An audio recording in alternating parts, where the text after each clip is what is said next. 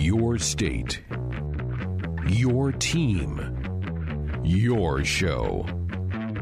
This is Sports Nightly. Snap back. McCaffrey rolling right. Looking to throw the football. Steps. Throws to downfield. J D. Spielman makes a catch. Five. Touchdown, Nebraska. Luke McCaffrey to J D. Spielman. And it's a one-score game again here in Lincoln. Sports Nightly during the holidays is presented by the Woodhouse Auto Family. With over six thousand new and pre-owned vehicles in stock, visit woodhouse dot com to browse the entire inventory. Now, let's check the pulse of Husker Nation with your hosts, Greg Sharp and Nate Rohr. And we're here Friday night. Glad you are dialing us up here tonight. We've got a full three hours as we wrap up a full week. No basketball games during the week. No volleyball matches, unfortunately. Thought maybe last night we'd have a volleyball match, but it wasn't to be. So it's been five nights of Of Ben and Greg, and tonight, Nate and Greg take yeah. over the final day of the week. Yeah, you bring in the backup to to run a few plays, get us through through the end of the week, and uh, call it good, and then get us off to Christmas. Ben said he exceeded his pitch count for the week. You know, you got to work yourself back up. I mean, he's still trying to bring himself down from football season and and all his work on Husker game day. He, he's got to save some bullets for baseball. He so. just went by his... Uh, first anniversary. Mm, that's right. They got married last December. I, I remember that. You I were there. there. You, you do remember being there? Yeah, how about that? Okay. I wasn't sure if you remembered being I, there. I, I enjoyed myself to the full, uh, maybe a little too full, but I, I, I had a good time. It, it was a good time had by all. Yeah, well, hey, that's what weddings are for. They're celebratory yeah. events, so sure. You had that. All right. Woo, we got sidetracked early in this one, folks. Um, all right, here's what we have coming up on the program tonight. Robin Washut of Husker Online dot com will join us. Some news out of the Husker basketball front that we're going to cover here in just a minute. He'll update us on that and some other thoughts about some recruiting for basketball, which had an addition and a subtraction this week. We'll get into that with Robin here in a couple of minutes. We, in hour number two, we'll continue our top ten countdowns of games broadcast on the Husker Sports Network in twenty nineteen. We are up to number six. We'll have that for you in hour number two. We'll have our Choices Treatment Center Big Ten picks. We have one bowl game that will take place before next Friday night's show. It's the Pinstripe Bowl between Michigan State and Wake Forest. We'll get all the guys' picks on that and update where we are on the season-long standings. And we'll talk some N F L with Ian Rapoport of the N F L Network. There's actually not one, not two, but three N F L games tomorrow. I, last night I kept looking at the T V, looking for a Thursday night game. Yeah. Nothing there. Nothing there. N F L was gone. Yeah, I, I out of instinct, I checked my fantasy lineup to make sure I was sure. set and good to go. And nothing. What's it been, two straight months of Thursday night football? Yeah, and having N F L and even some college to sate our, our hunger for football, nothing. Yeah. Zero point zero. I, I know I was twitching last yeah, night. But three tomorrow, and then the full slate, and then on Sunday. So uh, we'll hear from Ian coming up in hour number two. We'll have our weekend preview with uh, Nate, this top of hour three. Going to talk with Anton Stephenson, the former Husker gymnast who was uh, named earlier this week as a winner of the very prestigious N C A A Top ten Award. Nebraska leads the country in Top ten recipients down through the years. Anton Stephenson now makes it another one for the Big Red. We'll talk to him. We'll have our weekend review and our winners and losers for the week. We have not had you on since signing day. Your thoughts about what Scott Frost and this staff did, acquiring those twenty-three student-athlete signatures. And especially a few of them in the last week or so of the recruiting cycle. I think that was about as dramatic a finishing kick as I've ever seen in terms of a recruiting class where they weren't just adding talent or, you know, just adding a few guys, but adding high-quality talent in those last few days of the recruiting cycle. So often when you get to the last week, ten days, whatever, uh, of the recruiting period, you're grabbing what you can grab. But Nebraska was in on some people, and you think of the recruitment of Omar Manning, and he had silently committed to Nebraska. But sometimes you need silent commits to say, yeah, I'm in. I'm in the boat, to make it okay for the other guys to say, yeah, I'm sticking with Nebraska. So the way they finished this class, uh, I think, is notable. And it it's the best class Nebraska's had in some time. So uh, really a very good job by this staff. You think of the conditions under which they're recruiting, and you're talking about two losing seasons with this regime. You're talking about three straight losing seasons by this program. They had to go out and sell pretty hard, and, and they were able to pull it off. And again, able to pull it off with talented players, with talented players late, and especially at positions of need. They hit wide receiver very hard. They hit linebacker very hard. They got elite players in both position groups. So really, this went from a class that we had some level of concern about for a solid three months. You do a good class, a really good class. You, I go back to just seven days before the signing day, and you're sure. sitting there going, whew, they're going to add a lot of names here in the last seven, and they did. Mm-hmm. They were able to do it. I was going to go the needs category with you next, because that's fine if you go get twenty, twenty-two, twenty-three, whatever the number ends up being in your class, but did you address needs? I think they did, and and to me, when we look back on this class in three years, we're going to think wide receivers. Oh, to yeah. me, anyway, wide receivers is what stands out when I look at that list. Absolutely, and different types of wide receivers. One of the tough things for me has been the fact that Nebraska has been able to develop that slot guy, the the inside guy, the little wide receiver that you line up at a wing and, and let him go from there. But they've not been able to make that guy on the outside good. Uh, they inherited Stanley Morgan, but after that, they've not had a great outside wide receiver, and yet you look at the guys they've added to this class, even Xavier Betts, who was added to this class this morning, or Omar Manning. I mean, these are guys that can be out on the outside, can be guys that beat a cornerback in man coverage. You throw it up, and they find a way to get the ball. Now, they've added some of those slot-type, Duckar-type mm-hmm. wide receivers, too, and and you still need to add those sorts of weapons to this offense. You can never have enough. But the fact that they were able to add wide receivers that you got to deal with out on the edge, uh, I think is what's really going to help, because the whole principle of this offense is spreading you across the width of the field, and that just makes everything easier for your blockers, makes the throwing windows easier, makes the holes bigger. It, so the fact that Nebraska got a few wide receivers that you have to cover and have to reckon with, uh, I think will be the big help of this class. Wide receivers on offense was a big need. Linebackers on defense. Mm-hmm. Did you like the group that they've brought in at the linebacking spot? I did, and especially at the inside linebacking spot. I mean, Keyshawn Green is going to be a legit factor, but, I mean, on the outside, you, you think about it, and one of the guys that had been in the boat for a long time is Blaze Gunnerson, and and he's going to be your prototypical outside guy who, and I think he's going to be tasked with a lot of pass rushing and a lot of uh, of trying to create the pressure that this defense was not able to create throughout the season. So I think they did a good job in both groups. They needed help both inside and outside. They were able to get a few guys in, in both categories that, that could help them out. All right, that, that was uh, from two days ago. I mentioned that Robin Washut's coming up here in a couple of minutes. Let's turn our attention to Husker basketball, the giant win that Nebraska got on Sunday, beating Purdue to level their league record at one and one. Fred Hoiberg met with the media earlier today and announced that Gervais Green, who was suspended right before the Indiana game last Friday night, will be available to play tomorrow. That's pretty good news on a bench that was starting to get really skinny. Yeah, and it adds some depth to your team. It adds some talent to your team. My only worry about it is how does it change the chemistry of this team, because this team had had gelled together to an extent pretty well uh, through that Indiana game, and then, of course, the big win over Purdue. I mean, North Dakota is a team that Nebraska ought to beat, and and so you hope that any – any uh, rust or any difficulty in reintegrating Gervais Green to the lineup they are able to work through tomorrow against North Dakota. But I, I just worry about the chemistry of adding him back to the equation. That said, he's a really good player. Right. You'll take you'll you'll take a really good player no matter what and figure out how to fit him into the picture. It's a weird dynamic because you go and you look, Gervais is one of their leading scorers, one of their leading rebounders.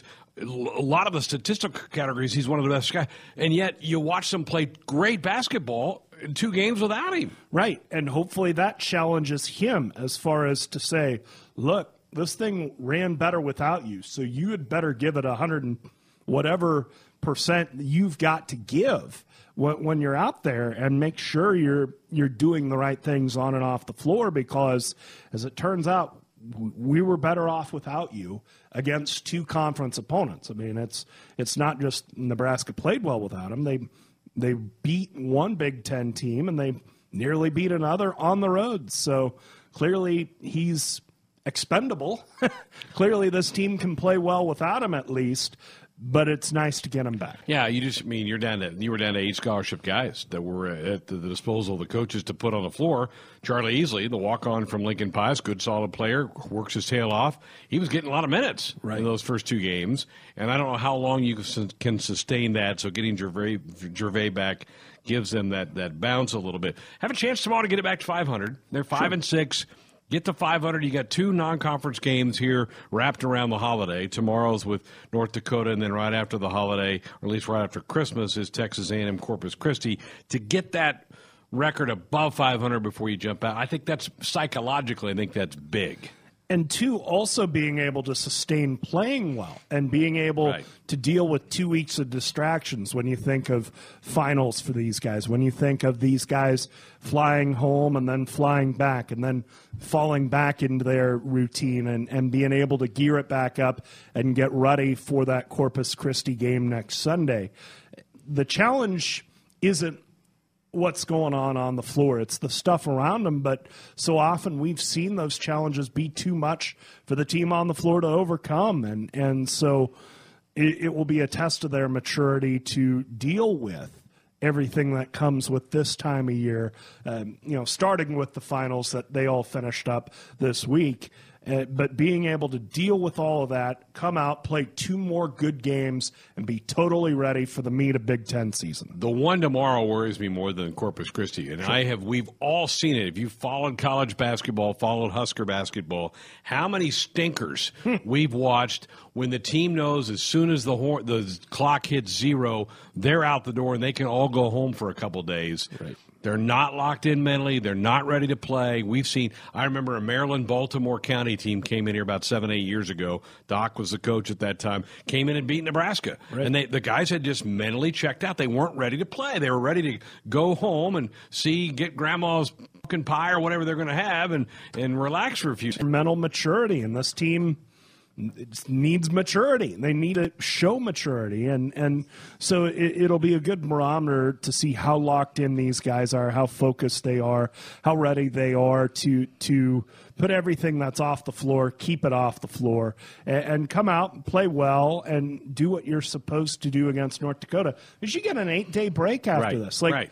If you can, and I'm sure this is the message that Fred Hoiberg's been preaching the last couple of days, you don't have school to worry about. If you can just lock it in for me for the next twenty-four hours from this point right now, then you've got a few days to just totally get your breath back. But right. give me everything you got right now. But yeah, you talk about that where teams know that this is the finish line. You think of that Minnesota game in football where Scott was talking about it's a one-game season and, and we've got the bye week. And sometimes teams can use that as a carrot, and sometimes, as we saw there, it can be a, a distraction where teams go, well, okay, we just got to get we'll, – we'll show up, we'll go through the motions, and, and then we'll get time off. Yeah. Well, it'll be interesting to see. Uh, Fred Hoiberg did say – he knew they were going to play well Sunday against Purdue because he said he could tell the guys were locked in during their walkthrough and their film session, getting ready for the Boilermakers, and boy, did they play well. Love to be a fly on the wall and see what that preparation looks like tonight as they go through film and when they went through their final practice earlier today.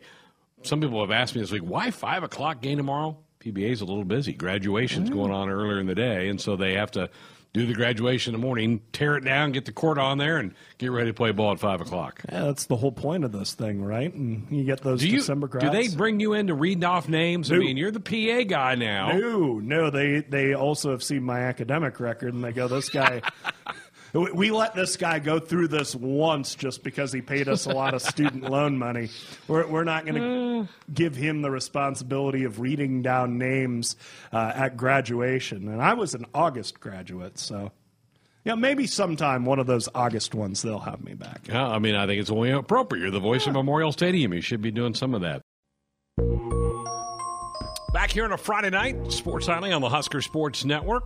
Mentioned before the break that we were going to be joined by Robin Washut of Husker Online dot com, and he is ready to lock in with us here.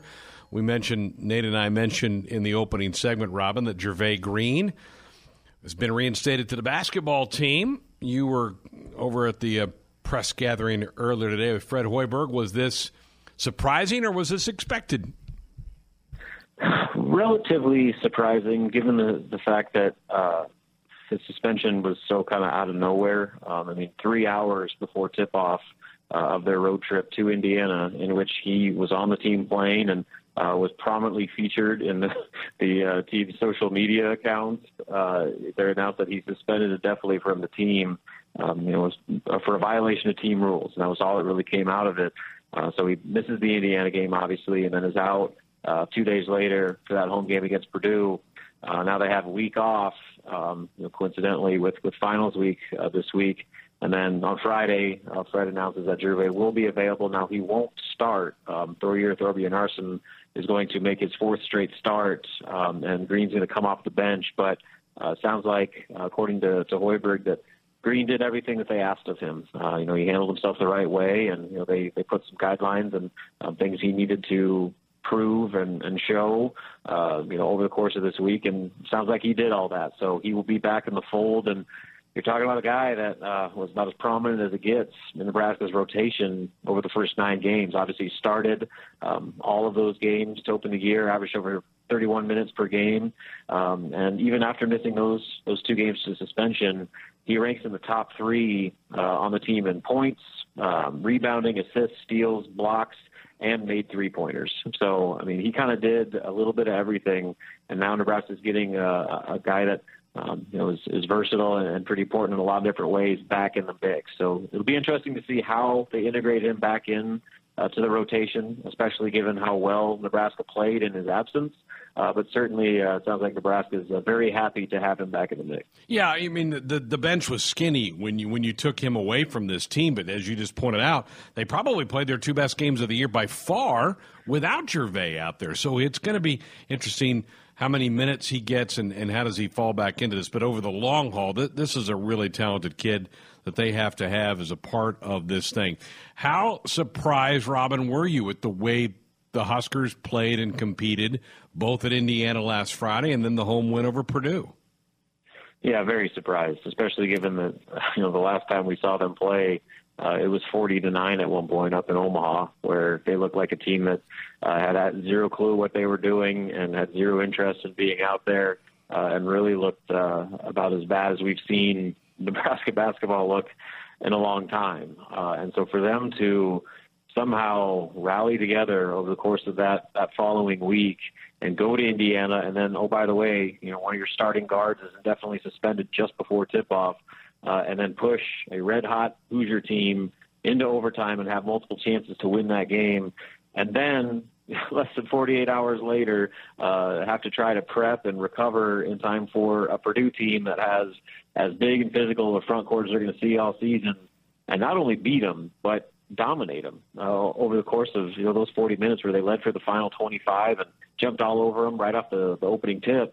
Um, that's uh, as impressive of a, you know, performance and display of resilience as you're going to see. So uh, now the issue is, can they find a way to, to model that and uh, bring it on a, on a nightly basis, bring that type of effort and intensity and focus and execution uh, that look, all looks so good in those first two Big Ten games.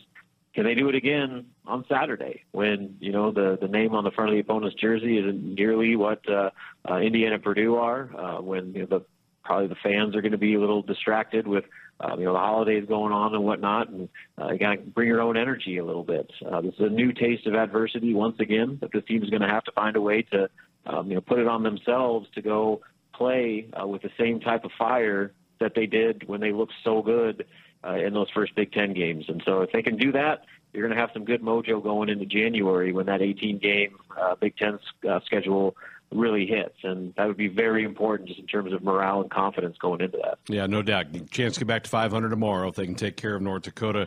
Five o'clock tip for that game. Let's jump into some recruiting talk, and uh, one of each, an addition and a subtraction for the for the basketball program this week. Let's start with the addition, the commitment earlier this week from Teddy Allen from Western Nebraska Junior College. Uh, went to Boys Town up in Omaha. He's had, he's had quite a path, hasn't he, Robin? I mean, this guy's been yes. been around a couple of blocks already in his college days.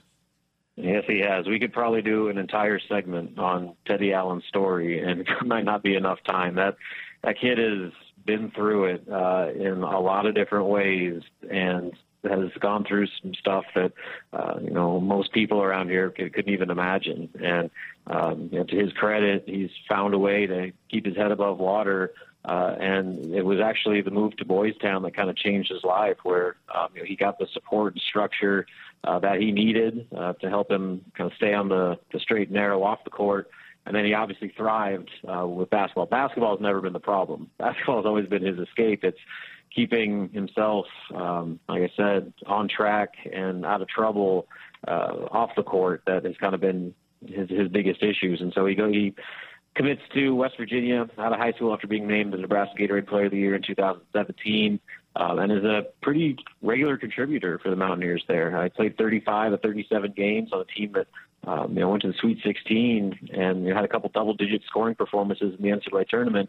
And really looked like he was going to be uh, a factor for, for Bob Huggins for years to come, but uh, it just never clicked there um, off the court. You know, I don't think that he ever felt like that was home, and kind of you know wasn't doing the things he was supposed to be doing in the classroom and, and, and away from basketball. So he transferred to Wichita State uh, and was did so under the uh, kind of promise that they were going to get him a waiver to become immediately eligible next or last season.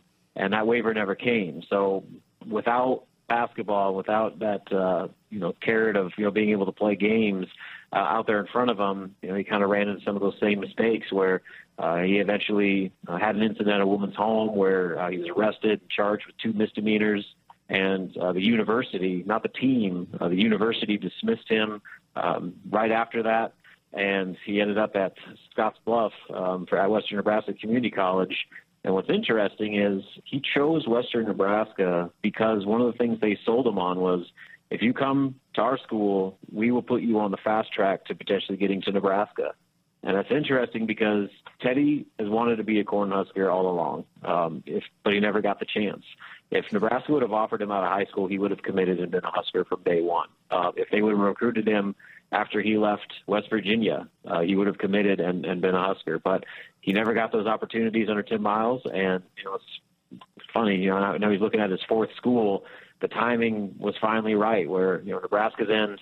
Um, they looked at him. He's leading all of junior college in scoring at thirty-two points per game, shooting forty-two percent from three-point range, ninety percent from the free throw line, six five, two twenty. Uh, he's got high major written all over him. Uh, and then it's the fact that it's Fred Hoiberg here. He's a guy that has dealt with guys with checkered pass, uh, pass that you know he's been able to get um, you know figured out off the court, and they go on to have very successful and fruitful careers.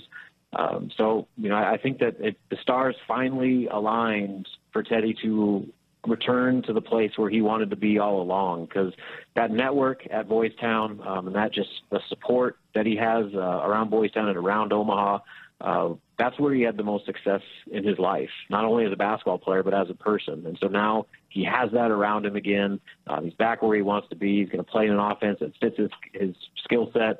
And so really kind of all worked out perfectly after a lot of setbacks and a lot of hurdles that he's had to overcome. So the challenge is, uh, you know, making the most of this opportunity and not falling into some of those same traps that have burned him so many times before. But I think that he's older now. You know, he's twenty-one years old and uh, has learned a lot, I think, from his mistakes and seen what happens when you don't do the right things, uh, the consequences that come with that. And so you know, fingers crossed that this works out, because if it does, um, he could be a star here. Um, and I think that's the hope, not only for, for Nebraska, but certainly for Teddy as well. Robin Washut from Husker Online dot com joining us, talking about Teddy Allen's commitment to Fred Hoiberg earlier in the week. And then, well, less than forty-eight hours later, a decommitment from Donovan Williams. The young man from Lincoln North Star High School has been committed to the program for over a year. How much do you think his decommitment is related to the commitment of Teddy Allen? Well, when I talked to Donovan after he announced his decision, I asked him that exact same question, and Donovan said it definitely, definitely, definitely had an impact. And that was a quote. So, hmm. yeah, I'd say that there was a pretty good correlation between Nebraska getting a commitment from Teddy Allen and Donovan Williams moving on. Um, but I think that was more so the straw that broke the camel's back, because uh, the things had kind of gotten distant uh, over the past couple months, maybe.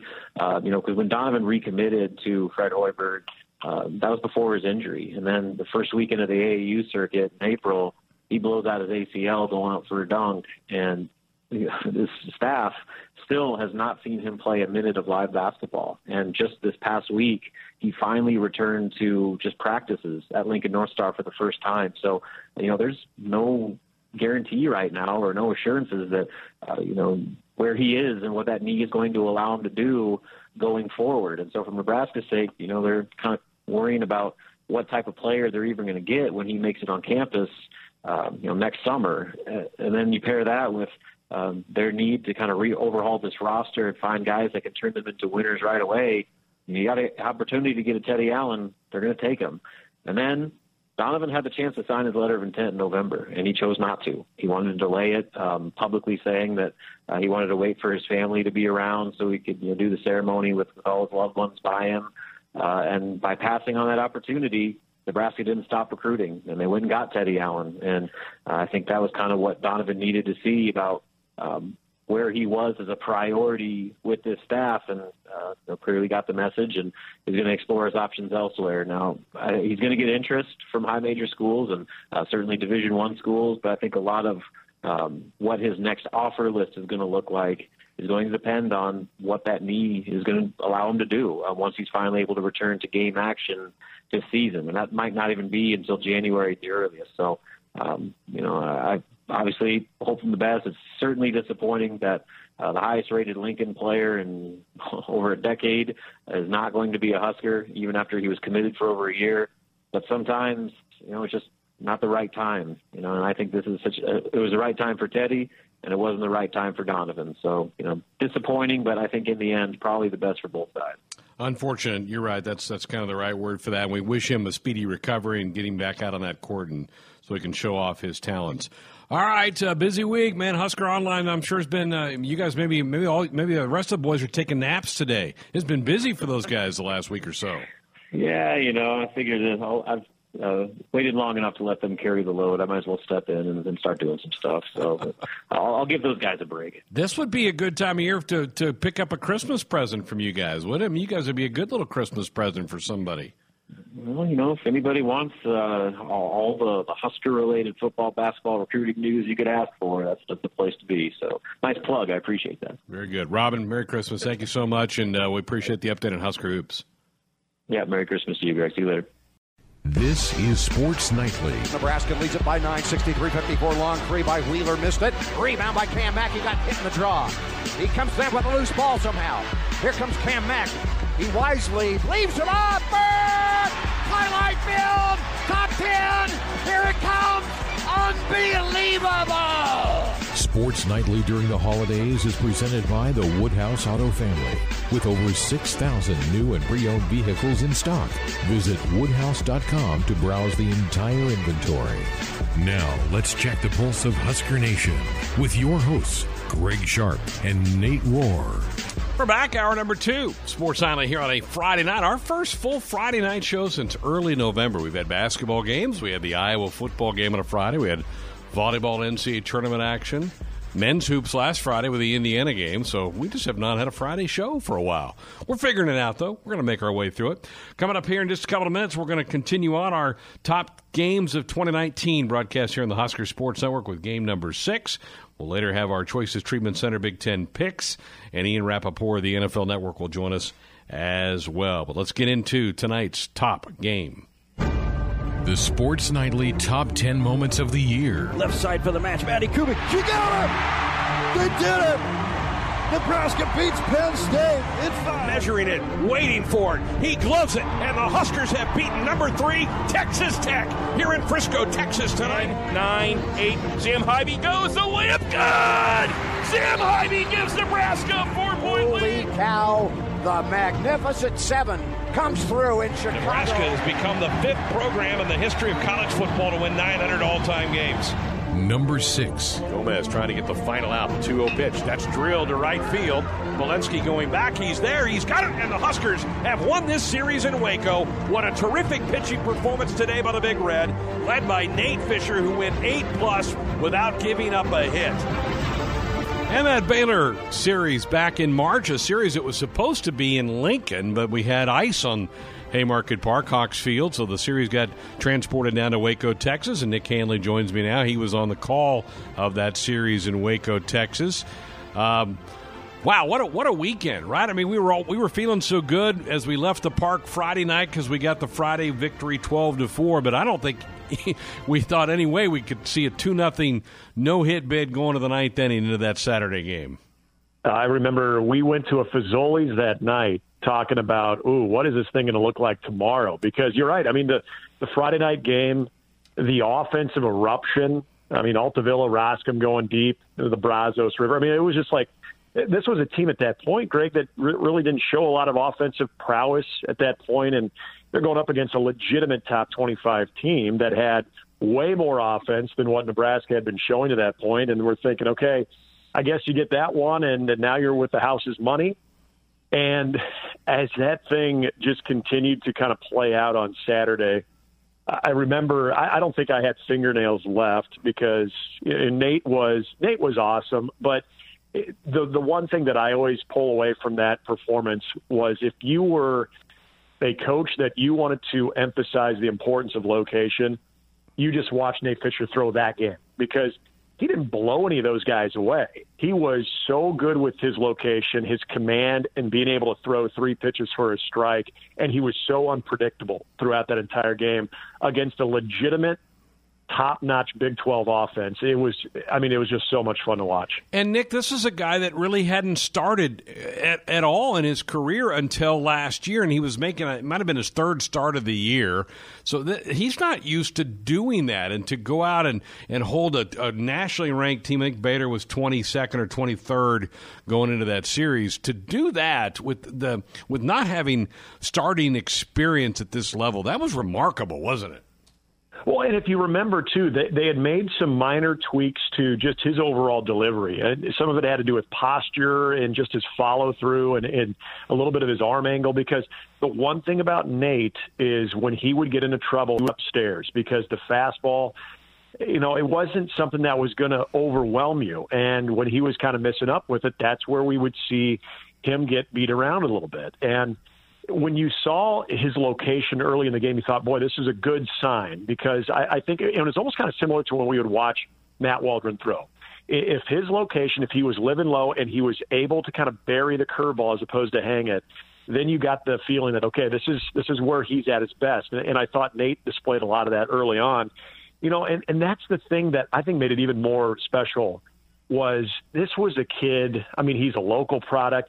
One of really in my four years of now covering this team on the radio, probably one of my favorite kids just to be around. And he had the the U C L injury early in his career, so he had to battle through that adversity. He's never had, as you as you mentioned, never really had a pointed or definitive role as far as is he a starter, is he a reliever. At one point, I remember they were toying with the notion of maybe making him a closer, and he just never was able to really settle into that defined role. And so you see him come out, get the baseball. And I remember when he threw at U C Riverside earlier in the year, he had another pretty strong outing. And you thought, okay, well, that's that's good to see. And, you know, you, you hope that he can just contribute because that's kind of all we saw from Nate. But, boy, as far as one of the real good stories of the baseball team and a guy who kind of came out of nowhere, especially on the pitching staff, that gave us such a huge lift. Boy, I, you can't really look past what Nate Fisher did. Fourth start of the year for Fisher, that, that game on March the ninth against the Baylor Bears. It was a really low-scoring game. Runs were just at a premium. Nebraska scores one in the middle of the game to take a one nothing lead. They added a huge insurance run on the top of the ninth. When did you start th- – I mean, was it the sixth that we maybe started kind of going, this may happen today? Where did it hit you that, my goodness, he still hasn't given up a hit? I mean, when I realized he hadn't given up a hit, I think, yeah, it was probably a little earlier. Like, I mean, probably in the back end, either the sixth or the seventh, where I really felt like, okay, something's different about this one is when Schwellenbach got the insurance run in the ninth, where you're thinking, okay, that was the big run. I mean, that was the one thing that Baylor had been just scratching and clawing to try to get, and here comes Spencer Schwellenbach getting that that insurance run. That's huge. I mean, this is this is now Nebraska putting even more pressure on a team that is just so frustrated at the plate right now. And you could kind of see the desperation. Once he started kind of changing the eye level throughout the entire game, they were chasing so many pitches, and basically they were all hitting, you know, at Nate Fisher's, basically hitting on his terms. And that was, I think, where the game really changed. And, you, I, yeah, I think you could probably even go back to the sixth or seventh inning where you could really see them. I remember uh, Wenzel, who was the outstanding third baseman, he was taking s- some violent hacks, but they were kind of uncharacteristic of chasing, you know, as opposed to a guy that we knew to be a real disciplined hitter, a guy that had power, but a guy that could kind of hit to all fields. When you see guys like that, that are kind of violently chasing pitches in the dirt, that's when you realize uh, this just might be Nate Fisher's day. Nick Hanley is with us. We're talking about our game number six in our top ten countdown of games broadcast here on the network in twenty nineteen. It's the Huskers two nothing blanking the one-hitter against the Baylor Bears on a Saturday afternoon in Waco, Texas. Let's go to the ninth. You mentioned Schwellenbach with the R B I single to give Nebraska that big insurance run. So Nate goes back out there. The pitch count's getting up there pretty good. He hits the leadoff batter.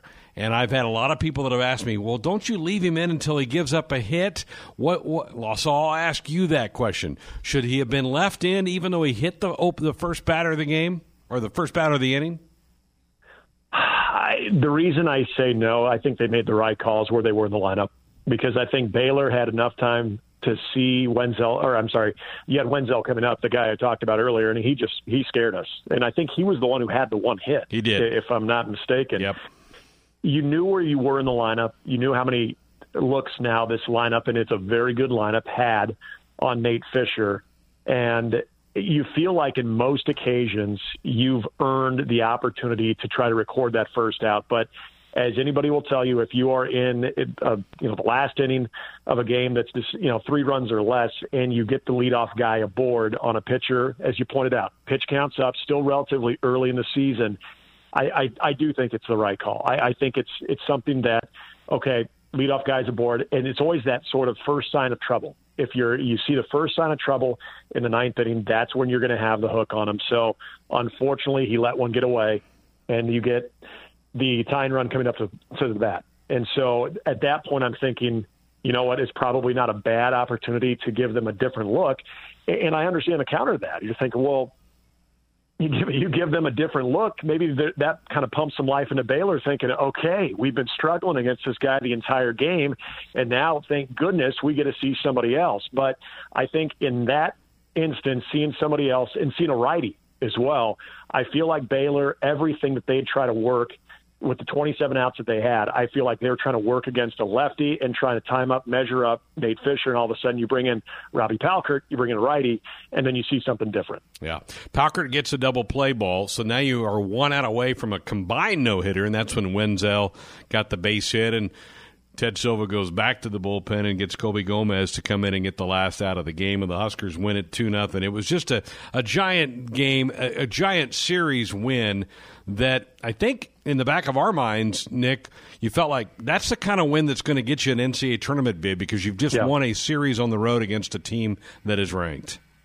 Well, you remember the conversation that we were having going into to Waco, and you kind of pointed out the – you know, kind of the circumstances is this was supposed to be a home series. We had so many issues going on, not just in Lincoln, but in the state of Nebraska. That was when we started getting, seeing some of the early signs of, you know, some massive flooding. It wasn't the worst thing for, you know, guys like you and me to get out of town, because hey, we can go into eighty degree weather. But for this team, they, you know, they, they've been on the road so long, you're thinking, okay, this could be wearing on them a little bit. How are they going to sort of handle all this stuff? And so, there was a lot of questions. I'll, I'll be honest. I was very concerned uh, about that series, that we're just hoping in out of this series, you feel good. You feel like, all right, that that's something. Get out of there. Hopefully you can play some home games here soon and uh, you go back to work. But, I mean, you, you looked at all of a sudden them taking the game the way they did Friday with a lot of offense and then taking the game the way they did on Saturday with just superior pitching and great defense and, and, you know, timely clutch hitting by a few guys. You're thinking, okay, this team not only showed that they can go toe-to-toe with a legitimate top twenty-five team, but they can do it in different ways. And we go back to the, the real disappointment that was the season before that. They were already starting to show signs of versatility with a lot of different areas of this baseball team. And so after that, and we knew Sunday, geez, Baylor's going to be out for blood. I mean, Baylor's going to be, you know, very desperate. I remember getting on that plane thinking, this could be kind of fun to watch. This could be a team that all of a sudden you're thinking you take the momentum from that weekend. I mean, they're going to have not only that, but the Texas Tech win to draw off of. Boy, that's some early wins that we just had not seen from this team in some time. That Sunday game was the last time, Nick, we saw Connor Curry pitch. Mm-hmm. Last last season as well. Well, it was a fun it was a fun series. It was a terrific game. Um, you're right. The tension was certainly high. M- my concern in the ninth was, yeah, you'd love to get the no hitter, but you want to get the win because you want to win the series, right. And that's kind of where my focus got to. But it was certainly a very special moment for all that. And hey, now we get to go back to Waco, right? Here in about two months. I can't wait. That that is just a great ballpark, and you know, just the, the setup there, and with the new football stadium not too far away. I mean, it's it's a it's a cool place, and, and you know, I'll say this too. I, hey, we you've been you've been calling the games longer than I have, and we get a chance to see these guys on the road and talk with them. But I, I think what made that day even more special, kind of going back to what I said about Nate before, he was a guy that he just grinded, and you know, Darren always talked about that. You know, just need some grinders. He kind of was the epitome of that because he never had that definitive role, but he never complained. I mean, this was a guy that never backed away from whatever role he was going to, you know, have on a week-in, week-out basis. The, the guy just accepted that he wanted to help the team, and you just don't always see that. And, I mean, just one of the true gentlemen. He was a great teammate, and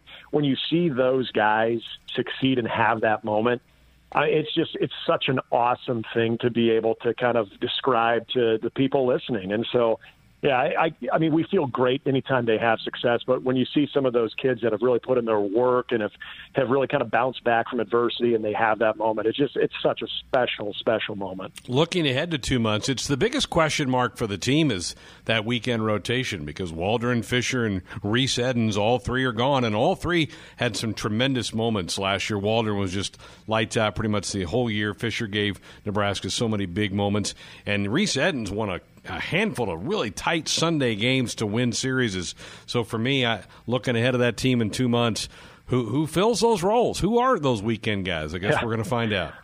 Yeah, that, and I mean, this is going to be the one year that I think maybe, and you might disagree with me, I, I think I feel better about the offense with that young class, that freshman that we saw, now are sophomores, and you know, even the young guys that were new contributors like Polensky. I, I feel better about the offense, but you're right. It's it's the pitching that we've usually had a pretty good beat on right now. Just I think there's options. There's some very good potential, but where will they all kind of fall and what roles? That's going to be the thing to, to be sorted out. And I think it'll be kind of fun to watch how it sort of situates itself.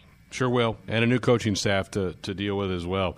All right. Appreciate it. You got your Christmas shopping done? I'm sure you probably do. You're you're pretty Johnny on the spot on all that stuff. Oh, my gosh, Greg. If if you, if I have any days off, like two days before Christmas is when I usually get started. No, I'm actually, for the most part, ahead. So uh, just I just got to get you you and Ben, you guys' gift, and then I uh, should be good to go. Uh-huh. Yeah. You can just buy me dinner at Rudy's when we get down to Waco. That, you know what, that was, if we would have, see, that was my first experience with Rudy's, which was fantastic.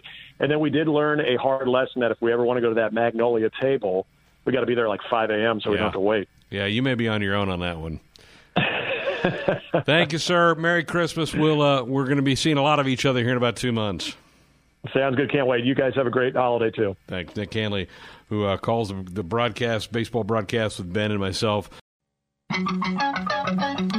Our Big Ten game predictions are presented by Choices Treatment Center, helping people make positive choices as we welcome you back to a Friday night of Sports Island here on the Husker Sports Network. The last time we did Big Ten picks was for the Big Ten title game, and Josh, I would guess we all got it right.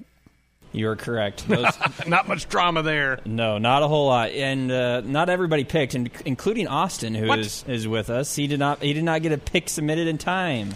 Believe it or not. Bing, buzz him. He he and Nick I, did not. But my yeah. guess is you probably also would have taken the Buckeyes. That yes, most certainly would have taken the Buckeyes. My excuse is dead week and studying and homework. So all lame excuses. Now I will say that I, I did say I thought Wisconsin would play pretty well. Yeah, and they did. They had they were headed half. Yeah, you you nailed that part of it. I yeah, it's we all we all got it right. But I'm if if we were picking against the spread, I'm sure there would have been some some differences on that because I, I would have thought that Ohio State would have blown them out. So so did, give us so, the updated standings. Right. So there obviously nothing changed with who's at, who's where, but since everybody picked the same thing, but Nate still has a one point lead over Ben, so seventy-nine to seventy-eight. I am one point behind Ben at seventy-seven points, and then you're behind me by two at seventy-five. So seventy-nine, seventy-eight, seventy-seven, seventy-five, going Nate, Ben, me, and then you, Greg. Yeah, I'm so. pulling up the rear in this thing. Bowl season could be interesting, though. It could. There's enough games that some things could switch around a little bit. Yep. And a lot of uh, lo- a lot of close matchups. Nine Big Ten teams make a bowl game, and there's one game before we will do this again next Friday night. It's the Pinstripe Bowl next Friday. It's in the afternoon. It's at Yankee Stadium in New York. Michigan State, who just slid in there at six and six, held off Maryland in the final week of the regular season to get their sixth win to take on Wake Forest. Josh, what do you make of this one? Yeah, this is an interesting one. And, and Austin and I were, were talking about this before the show started about Michigan State and Mark D'Antonio and his uh, situation there as head coach uh, of the Spartans. And I, you know, they, they finished with a couple wins, but against not very good competition. And I think that even, they just are a, a mess. And I don't, I don't know if they did, did enough in those last couple weeks to, to I don't know, make a difference. So I, Wake Forest, I don't know a whole lot about them. And I know that Mich- I saw Michigan State's favored in this one, but I'm going to go with the Demon Deacons Ooh. here. Wake Forest, um, I don't know. I don't know. Don't have a lot of reasoning why other than what I know about Michigan State, and that's the state of their program. So uh, give me Wake Forest here. All right. Ben has uh, sounded off. He is going with Michigan State. Says, I don't like it, but I'm going with the Spartans. So he goes that way. Austin, how about you? I line up with Josh. I take Wake Forest in this one as well. They were the darlings of the early season. Started out extremely hot. The offense was looking really good. Tailed off in A C C play. So I have my concerns about Wake Forest, but way more about Michigan State. I don't trust them right now. Just weird to say about them. You know, they've typically been steady nine and three, ten and two range. They just haven't been lately. Plus, the other thing for Wake Forest, they've won three bowl games in a row under Ooh, Dave Clawson. There's a stat. I'd like them to make it four in a row. And they've been pretty good offensively throughout the year, and you're going to need to be to be able to move the ball in that Spartan defense.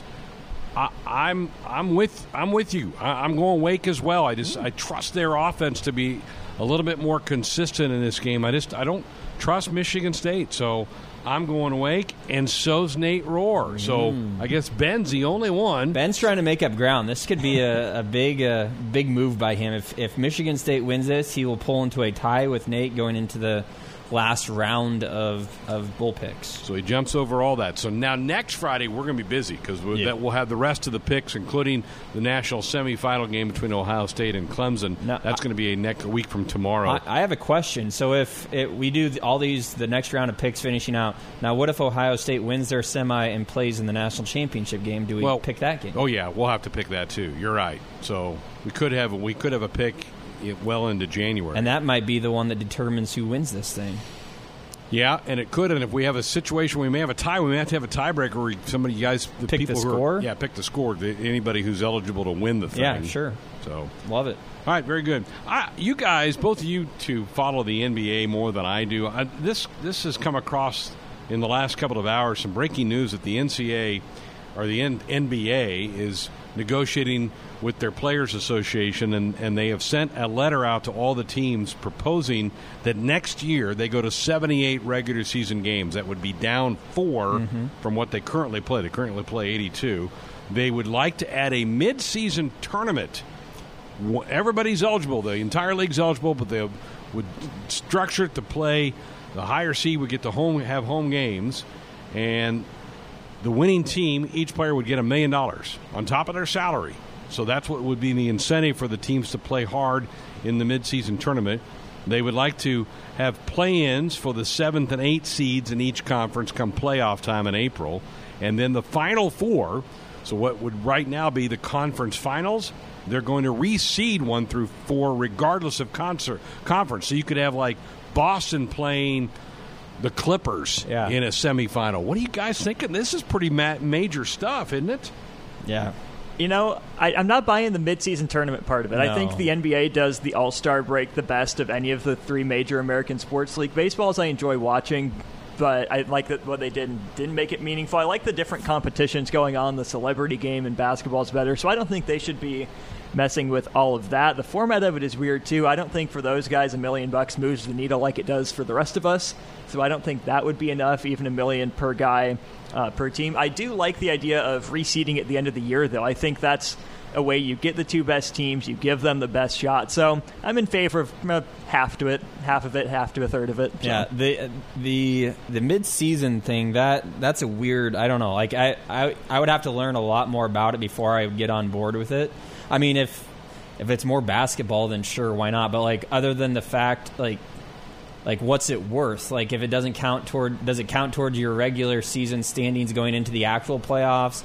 Are you going to start counting, like, the championships? Like, I don't know. I, it, to me, there's a lot of questions that I have that would need to be answered before that. I've, I've heard the, the reshuffling of the seeding at the end of the of going into the conference finals, uh, you know, the last four teams.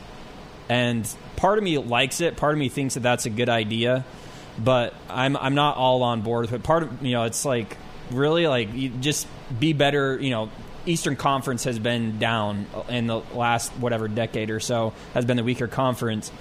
Then just get better. Have your teams be better. It's, it's professional sports, and I don't really think that you need to be helping out. I, I know that it's all about, you know, T V money and all of that, but I don't know. I, I'm going to watch regardless once it gets to that stage, no matter who's playing. And I... I don't think that it would matter too many years, but it, you know, I think a lot of times there probably would be three and one from, from each side. So. Right. I, I'm with you on the reseeding. I don't know that I love that. The midseason tournament to me seems like a cry for trying to be build up something big in January to kind of pump some life into the league and maybe steal some of the N F L playoff headlines well, away, or maybe college basketball. Yeah, playoff. The season is so long. I mean, it starts in October yeah. and goes all the way till June. Right. I mean. That's a long season. I think they're just trying to find something to add a little spark sure. in the middle part of the and year. Because honestly, like, the only part of the season that I really watch, other than once it gets to the playoffs, and actually watch, is on Christmas Day, and yep. and that's that's about it. And Me that's too. I think that's a lot of a lot of people, and I'll, like, you know, during January and February, those, you know, kind of when when there's not N F L on, I'll start watching a little bit, but it's not. Not very intently. Right. I, I do appreciate them at least thinking outside the box and trying stuff. Sure, sure. You know, you don't see that from a mm-hmm. lot of leagues. Like, the other thing I do like is the play-in for the seven and eight seed. You look at the Western Conference a couple of years ago when it was just a bloodbath. There were, I think, four teams that finished within two games of each other, so everyone just a half game separated. Give those teams a chance. You know, yeah, the better record will probably win, but it was a crazy thirteen out of fifteen team playoff race there in the West. So that gives those teams a chance and to keep playing for it. It's entertaining for fans as well. Yeah. yeah. Wow. It'll be wild. We'll have to follow that story as we move on. Welcome back. Sports Island here on the Husker Sports Network, and we're going to be joined now by another member of the Nebraska Top ten award-winning club. The Huskers lead the N C A A in the number of top ten recipients, which is given out every year by the N C A A. Uh, to ten outstanding senior student-athletes from the previous academic year, and Anton Stephenson is one of the ten recipients this year, the former Husker men's gymnast. And Anton, congratulations. I'm sure you've been sort of aware of what the top ten award's all about, haven't you? Sure, yeah. I, I would say that it definitely came at a surprise when uh, I received the news, but um, yeah, it's definitely something I have looked up to previous winners in the past from Nebraska. Uh, just can't believe that something like that would be uh, brought to my life. It's amazing. How were you informed of this? Did they send you a letter? Did you get a call? T- take me back to that. Sure. So one of my dear pals in the athletic department, uh, he's one of the associate athletic directors. His name is Keith Zimmer. Yeah. Uh, gave me a phone call about a month ago um, and shared the news with me, and even though, he, I mean, he's aware of my busy schedule about school and asked me uh, if I'd be willing to take a sweet trip to Anaheim. So, uh, of course, I accepted that. And, uh, yeah, it was just it was huge news. I was in the middle of class, and it really made my day. Folks, Anton was such a highly decorated gymnast, a four-time All-American in Nebraska. He finished up his career during the twenty nineteen N C A A Championships, where he finished third in the vault and seventh in the all-around. How satisfying was your career, and how satisfying was your senior year when your team enjoyed so much success, Anton? Yeah, great question. You know, I uh, I really can't believe the amount of payoff it was for all the work that our team put in this last year. I mean, I, I, I can, I don't know. It, it's really hard to explain even still. I, I just, I think of all of those hard days in the gym where maybe we're getting beaten down and we got a lot of school going on, but uh, just feels really cool to have received like recognition, not just for my own work, but for the work of my whole team. Um, really means a lot. It's truly an honor.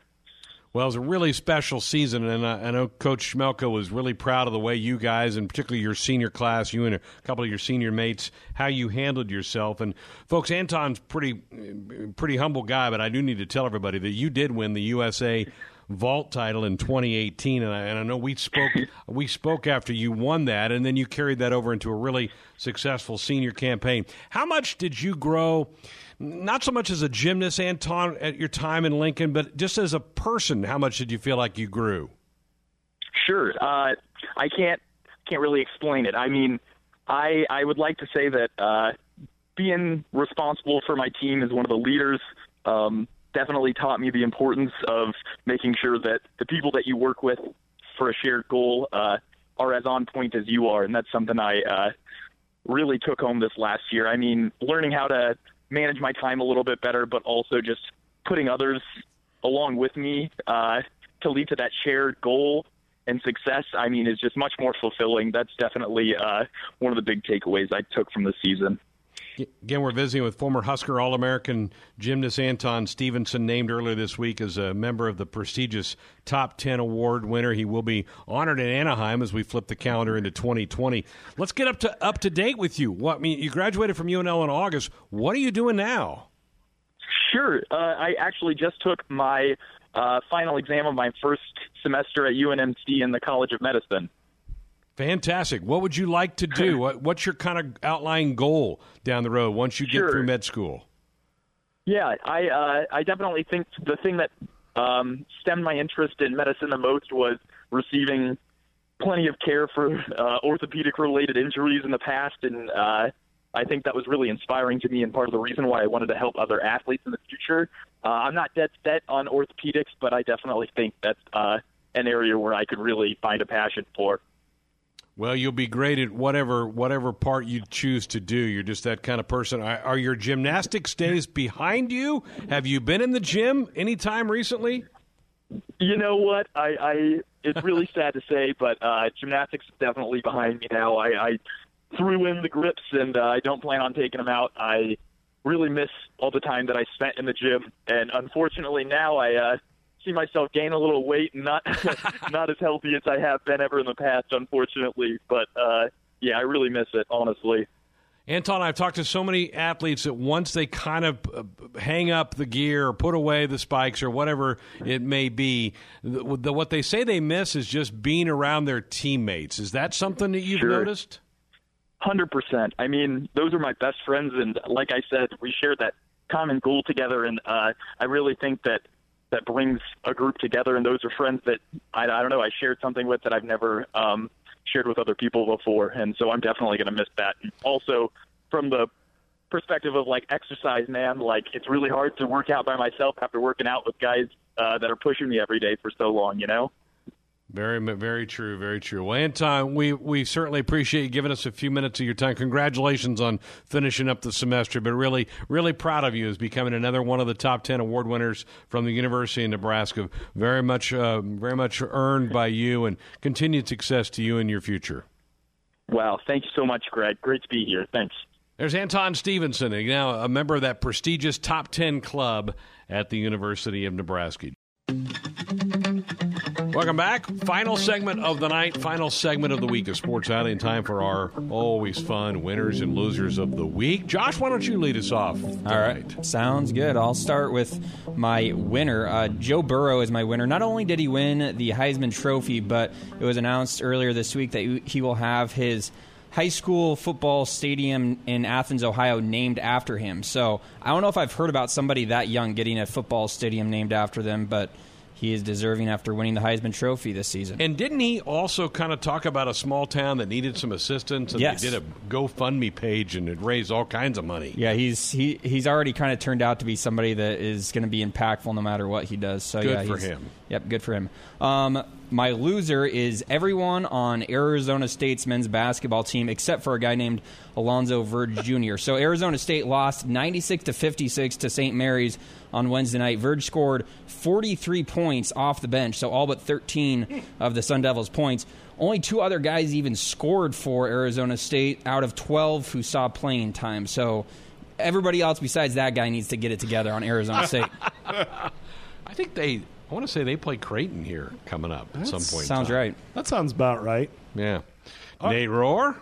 All right, my winner of the week, Travis Fisher, Nebraska's defensive backs coach. What a Amen. miraculous, really a miraculous job he did on this recruiting class and and and helping this this recruiting class develop. I mean, we we were kind of worried about this thing with about ten days to go, but primarily thanks to his efforts, and I know all the coaches have a hand in it, but he in particular is kind of your ace of this thing and, and an important recruiting class that he helped spearhead and improve. So he's my winner of the week.